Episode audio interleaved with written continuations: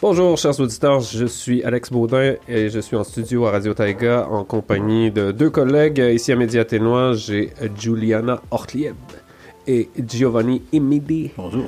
Euh, on se fait une petite mise à jour euh, des, des affaires euh, de la semaine et euh, tout d'abord on va, on va parler euh, des journées de la radio qui ont eu lieu à Québec euh, du euh, 9 euh, au 11 novembre et on avait un envoyé spécial qui va nous rapporter un peu ce qui s'est passé là-bas. Tout d'abord, Juliana, qu'est-ce que c'est que les journées de la radio? Alors, les jours de la radio, c'est un, événement annuel organisé par l'ARC, l'Association des radios communautaires du Québec. Euh, je suis allée à la 23e édition, c'était l'édition de cette année. Donc, comme tu as dit, ça s'est déroulé du 9 au 11 euh, novembre. Et euh, j'ai pu y aller et Nicolas, directeur de Média Ténois, a aussi pu s'y rendre grâce au soutien du, du gouvernement du Québec dans le cadre du programme d'appui à la francophonie canadienne. Donc c'est vraiment c'est plusieurs jours où il y avait euh, plus d'une trentaine de radios communautaires euh, francophones euh, de tout le Canada qui se sont réunies. Ah, donc c'est spécifiquement pour les radios communautaires, c'est pas les radios commerciales qu'on retrouve là-bas. Euh, si, il y avait des radios commerciales aussi, mais je dis radios communautaires parce que j'ai rencontré pas mal de gens et je me suis dit, ah, on n'est pas seul. Oui, c'est ça, t'as découvert une fraternité, une collectivité. euh, Ouais, il y avait pas mal de choses qui étaient organisées, et puis euh, notamment des rondes de discussion où on a été un petit peu mis par groupe euh, de radios qui, qui vivaient euh, les mêmes expériences, donc à la fois euh, francophonie en milieu minoritaire ou euh, éloignement. Donc c'est vraiment bien de rencontrer des gens et, et de se dire voilà, on n'est pas seul, on a les mêmes, les mêmes défis ou alors des défis différents mais qu'on comprend être majeurs dans leur vie. Donc c'était vraiment, vraiment bien de rencontrer des gens de, de ou de BC ou de Falière en Alberta? Ouais, mais en tout cas, c'est sûr que chaque, chaque euh, région a ses, ses propres euh, réalités, là, euh, géopolitiques, si on veut, ou financières, ou parce que est-ce que c'était toutes des, des, des radios euh, communautaires en milieu francophone minoritaire? Non, pas toutes, mais en tout cas, moi j'ai beaucoup échangé avec des, des radios qui étaient dans cette situation-là, ou alors en situation d'éloignement. Euh, et puis ça aussi, c'était assez marrant d'échanger pendant les, les périodes un peu de... les moments de réseautage entre les ateliers, entre les conférences, de rencontrer des gens qui avaient également évacué cet été. Ah oui, oui, Euh, en Colombie-Britannique. Ah ouais, et puis ce- euh, j'ai rencontré euh, des gens, de, une personne d'une radio dans le nord du Québec, où il y a 160 habitants. Euh, actuellement, le nom de la ville et de la personne m'échappe, mais je les ai, je, je le, je le connais. Puis il a dû évacuer, puis il savait pas que nous à Yellowknife on avait, on avait dû évacuer aussi. Puis je pense en fait on a été pas mal à, à devoir évacuer cet été, puis on n'était pas trop au courant de dans qui d'autre Mm. traversait cette, euh, cette épreuve sympathique. euh. Ouais, c'est ça. Puis ça, en tout cas, ça, ça, ça, nous rallie euh, d'une certaine façon. C'est comme euh, quelque chose qui, qui, qui- que tout le monde a vécu ici à Yellowknife, en tout cas, puis euh, qu'on a en commun, puis de, de pouvoir avoir d'autres gens, euh, rencontrer d'autres gens qui ont vécu quelque chose de similaire, quoi que c'est, sûr qu'ils sont Ouais. peut-être pas à 2000 km de la ville la plus proche. Ouais, mais- peut-être pas, mais c'est vrai que c'était intéressant aussi dans le sens de, de parler un peu de notre mandat et puis euh, de ce devoir d'informer la communauté malgré les. Enfin, peu importe ce qui se passe en fait, de devoir euh, rester actif et au courant et être capable de, de donner de l'information, euh, peu importe euh, les moyens qui sont mis à notre disposition ou les- l'environnement dans lequel on est. Donc, vraiment pour le côté.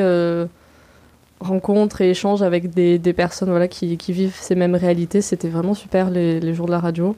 Est-ce que, moi j'ai j'ai deux questions qui me Ouais. brûlent un peu. Là. Euh, premièrement, est-ce que, est-ce que toutes les radios communautaires ont un mandat d'information? Euh, ça, franchement, je suis pas au courant. Mais euh, je pense que il y a vraiment le. En tout cas, ce qui a été mis en avant, c'était vraiment le, les liens avec la communauté. Ah, voilà. Alors. Donner la parole à la communauté. Ouais, exactement. Le mandat d'information, il a été abordé, mais disons que, en tout cas, quand j'ai échangé avec des petites radios, c'était beaucoup plus les activités qui étaient organisées avec la communauté, l'implication, par exemple, de de personnes âgées ou euh, de, de, jeunes enfants dans, les, dans le, le média local. Euh. Oui, c'est ça, on parle, dans le fond, c'est de l'information micro-locale. Oui, exactement. Oui, c'est dans le micro-local.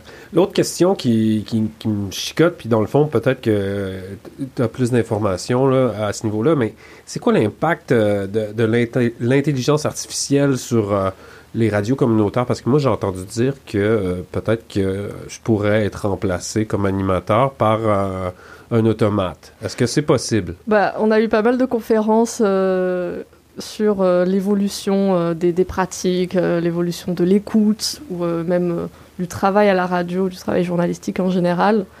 et puis alors disons que la conclusion c'est il faut pas s'inquiéter, on va pas être remplacé tout de suite.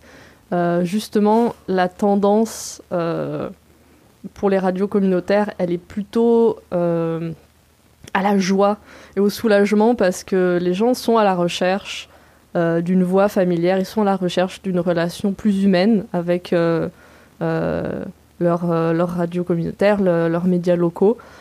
Et disons que là, on n'est pas vraiment dans l'ère du euh, je veux qu'une voix euh, d'intelligence artificielle me, me, donne les nouvelles. Après, il y a pas mal de gens qui ont fait des choses intéressantes avec, juste pour montrer à quel point c'était effrayant euh, de, de qualité, les nouvelles voix d'intelligence artificielle.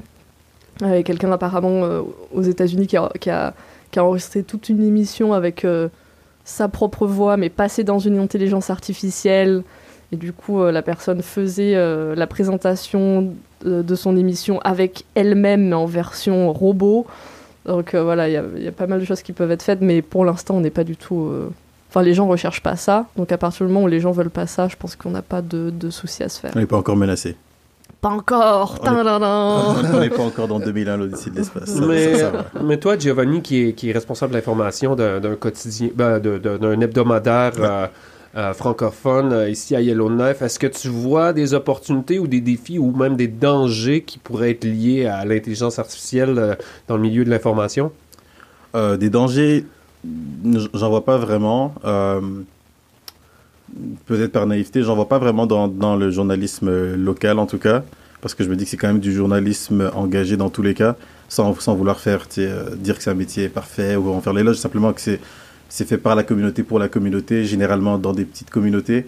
Donc je pense qu'il y a quand même obligé, c'est quand même obligé que soit, y a un certain engagement, sans parler de passion. Donc c'est quand même d'humain à humain. Là où je vois, donc je vois pas trop de danger au niveau d'être remplacé par euh, euh, des, des, robots qui feraient notre travail. Par contre, ces robots-là, ces bots-là peuvent nous assister dans le travail. Et ça, c'est il y, a pas mal d'opportunités là-dedans, notamment dans la recherche.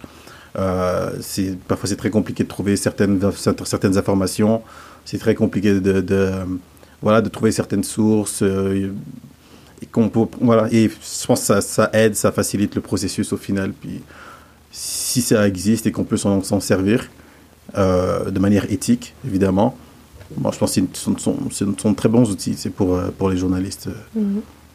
Est-ce que justement ça pourrait accroître la capacité de, de, production de nouvelles d'un petit journal qui n'a pas beaucoup de ressources? Oui, définitivement. Euh, bah déjà, on peut, euh, comme je dit, là, ça, ça, facilite la recherche. Ça veut dire que le, là où la journaliste peut se, peut se concentrer sur d'autres tâches. Euh, là où la recherche l'aurait pris, par exemple, elle aurait pris, je sais, je sais pas moi, une heure, deux heures, trois heures, ben, cette recherche-là va être faite en quelques minutes et ils peuvent se concentrer. C'est plutôt de la délégation de travail, en fait, c'est plutôt ça. Pour c'est la délégation de travail, c'est de la gestion de ressources et ils vont eux maintenant se concentrer, eux, elles se concentrer sur d'autres tâches, peut-être pour aller conduire des entrevues, euh, euh, mieux faire leurs articles plus en profondeur. Après, bien sûr, il faut toujours, comme je disais, faire ça de manière éthique, avoir quelqu'un pour vérifier l'information, faire du fact-checking tout le temps. Mmh, mmh, mmh, c'est ça. Ouais, pendant pendant les, les, jours de la radio, euh, il y avait pas mal de gens qui disaient qu'ils s'en servaient déjà dans leur médias. Euh, et notamment, bah voilà, pour euh, la recherche euh, un peu rébarbatif de ok les, les, informations de base quand on veut se lancer dans un article. et puis aussi des fois quand ils n'avaient pas trop d'idées, quel angle Mhm. pouvait être utilisé. Euh, mais oui, en tout cas, euh, le consensus vraiment, c'était, euh, ben, il faut pas en abuser, il faut que ça reste fait de manière très régulée, euh, que la communication dans l'équipe, elle reste ouverte par rapport à qui fait quoi avec l'intelligence artificielle, pour être sûr que la production est, reste humaine. Oui, voilà. Par exemple, pour un, exemple simple, mettons que le, pro- le- le prochain rapport du GIEC sort, il fait 68 pages. Toi, t'es là, t'as as déjà euh, quatre articles sur le feu, euh, des interviews à gauche, à droite, et que t'as pas forcément le temps de, bah, de te faire les 68 pages d'un coup maintenant. Euh, Ça veut pas dire que tu vas pas les lire, mais tu peux demander, dépendamment de la version que tu utilises, c'est payante ou gratuite, euh, tu à- tu peux uploader tu le document, c'est dire, hey, est-ce que tu peux me sortir les, les, les, points principaux pour chaque page. Donc, ça te condense ça peut-être en 15 pages que tu pourras lire plus facilement. Après, tu vas quand même repasser dessus sur les 68 pages toi-même. Mais tu sais, ça facilite le travail. Encore une fois, c'est de la gestion de ressources, par exemple. Oui, puis j'imagine que c'est- un outil qu'il faut, euh, faut apprendre à utiliser parce que je sais qu'il y a du potentiel créatif aussi dans, dans, ces outils-là. euh, euh, d'écrire des histoires, d'inventer des qu'est-ce qui pourrait ressembler à être des faits historiques ou tu sais comme Ouais. on peut pas on peut pas se fier entièrement là-dessus pour la vérification euh, de, de, de l'information. Euh, non, non, non, pour plusieurs raisons. Déjà parce que c'est un, c'est un, c'est un, outil euh, qui est, dépendant, encore une fois, dépendamment de la version qu'on utilise, qui peut être daté. Là, par exemple, pour, prendre- pour prendre, c'est le plus connu, ChatGPT, la, la version 2021, euh, euh, excuse-moi, la version que la, que la plupart des gens utilisent, donc GPT-3 ou 3.5, c'est une version gratuite. Mais cette version-là, limite, c'est donné à 2021. C'est-à-dire que tout ce qui s'est passé entre 2021 et le moment où toi tu fais des recherches, ce sont des données qui n'existent pas. Donc soit le programme ne va pas le trouver, ne va pas, ne- va te dire qu'il ne trouve pas, soit dépendamment de comment tu de comment tu, de ce dont vous avez parlé, de comment vous avez parlé, peut même t'inventer des données, c'est par exemple. Donc c'est ça que c'est toujours important d'aller rechercher. Euh, si tu utilises la version payante, qui est GPT-4, cette version payante utilise un accès direct à Internet, ce qui fait que là, elle va aller chercher des informations sur Internet. Mais même là, on connaît Internet. T'as des, t'as des bons sites, t'as des mauvais sites, t'as des, t'as des fake news, t'as des gens qui qui font pas leur recherche, t'as des blogs qui sont pas forcément, qui sont peut-être pertinents, mais qui n'ont pas fait autant de travail de recherche que tu devrais faire. Donc dans tous les cas, qu'il faut quand même repasser par dessus pour euh, vérifier l'information que que le programme t'a fourni. Bon, ben, on comprend que la- l'intelligence artificielle joue un rôle important dans, dans les radios comme dans les nouvelles, mais euh, il y, a- il y a quelque chose d'autre aussi que, que j'aimerais aborder, que j'imagine ça, ça a été euh, mentionné euh, dans les journées de la radio, c'est euh, l'impact euh, de la décision euh, euh, que Facebook a eu de euh, bloquer le- les contenus euh, Oui. journalistiques communautaires. Comment est-ce que les radios euh, réagissent euh, euh, collectivement par rapport à ça. Alors ouais, la loi euh, C18 euh, qui a donné euh, une grande gifle à tous les médias au Canada. Bah, Il y a eu plusieurs réactions. Je pense la plus commune, c'était de se mettre à genoux, et de tendre les mains vers le ciel et de crier en disant non, pourquoi? Mais Oui, je fais ça encore, c'est vrai. Je me retrouve dans cette, euh, dans cette Ouais, position-là. Je vous entends euh, des fois dans la journée dans les bureaux. Mais euh, on, a eu, euh, on a eu une présentation sur ça qui dédramatisait pas mal la, la décision de, de- de Facebook, enfin de, de Meta. Parce que finalement, la moitié des liens qui ont été partagés sur les réseaux sociaux, depuis l'existence des réseaux sociaux, personne n'a cliqué dessus. Et il y, a, il y, a des- il y a des radios, bon bah... Donc, euh, si je comprends bien, ça veut dire que c'est- pas du trafic qui a été acquis nécessairement, vu que les gens n'ont pas cliqué dessus, mais n'empêche que ça donne une certaine visibilité à la nouvelle. C'est sûr là. que ça donne une visibilité, et puis genre c'est une manière de toucher les gens, d'atteindre les gens et de leur parler. Mais en fait, euh, il y a plein d'autres manières. Et puis, ce qui est bien avec les radios, les médias communautaires en général, c'est que ben, nous, on est la communauté. On est dans la communauté. Donc, euh, pour nous, c'est peut-être plus facile finalement de, de faire ce changement, euh, de sortir euh, de l'idée que bah, les médias sociaux, les réseaux sociaux, c'est il n'y a que ça qui peut nous aider à être en contact avec les gens. Et puis. euh, C'était comme une façon facile, directe pour les gens de- de- d'interagir avec nos contenus. ouais. Aussi, je, pense que ça nous donnait la possibilité d'avoir des vidéos aussi, puis de partager avec notre audience. Ça, c'est ça, c'est bien aussi. Puis, mais en fait, euh, cette décision, elle, elle, donne juste une sorte de, de coup de pouce, euh, presque, pour euh, qu'on s'adapte à une évolution, genre une tendance qui est en train de se produire actuellement, où les gens, ils sont plus forcément à la recherche de, de traîner sur les réseaux sociaux d'une chaîne euh, ou d'un média, d'une radio. Euh, mais qui ils recherchent un lien plus personnel, un, un lien plus individuel. Et il y a beaucoup euh, en ce moment de développement des. euh, bah, les gens qui vont vouloir euh, recevoir les nouvelles sur leur WhatsApp, sur leur Messenger, qui sont abonnés à une sorte de de chaîne téléphonique euh, comme quand on avait 12 ans et qu'on recevait euh, les, petits, euh, les petits messages si tu repostes pas ça à 10 personnes tu vas jamais tomber amoureux bah maintenant les gens ils recherchent ça mais avec les nouvelles tu sais.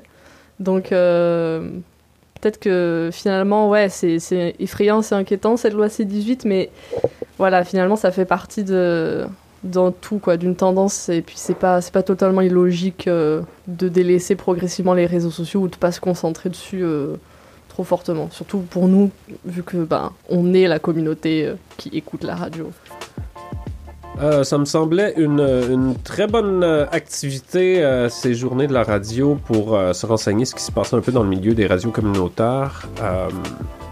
J'espère qu'on aura l'occasion d'avoir plus d'informations, d'être en, en lien avec ces radios-là. Nous, on fait partie de l'ARC, l'Association des radios communautaires du Canada, euh, puis aussi de l'Association des radios communautaires euh, de l'Ouest et des territoires. Donc, Radio Taiga fait partie d'une association comme ça de radio communautaire.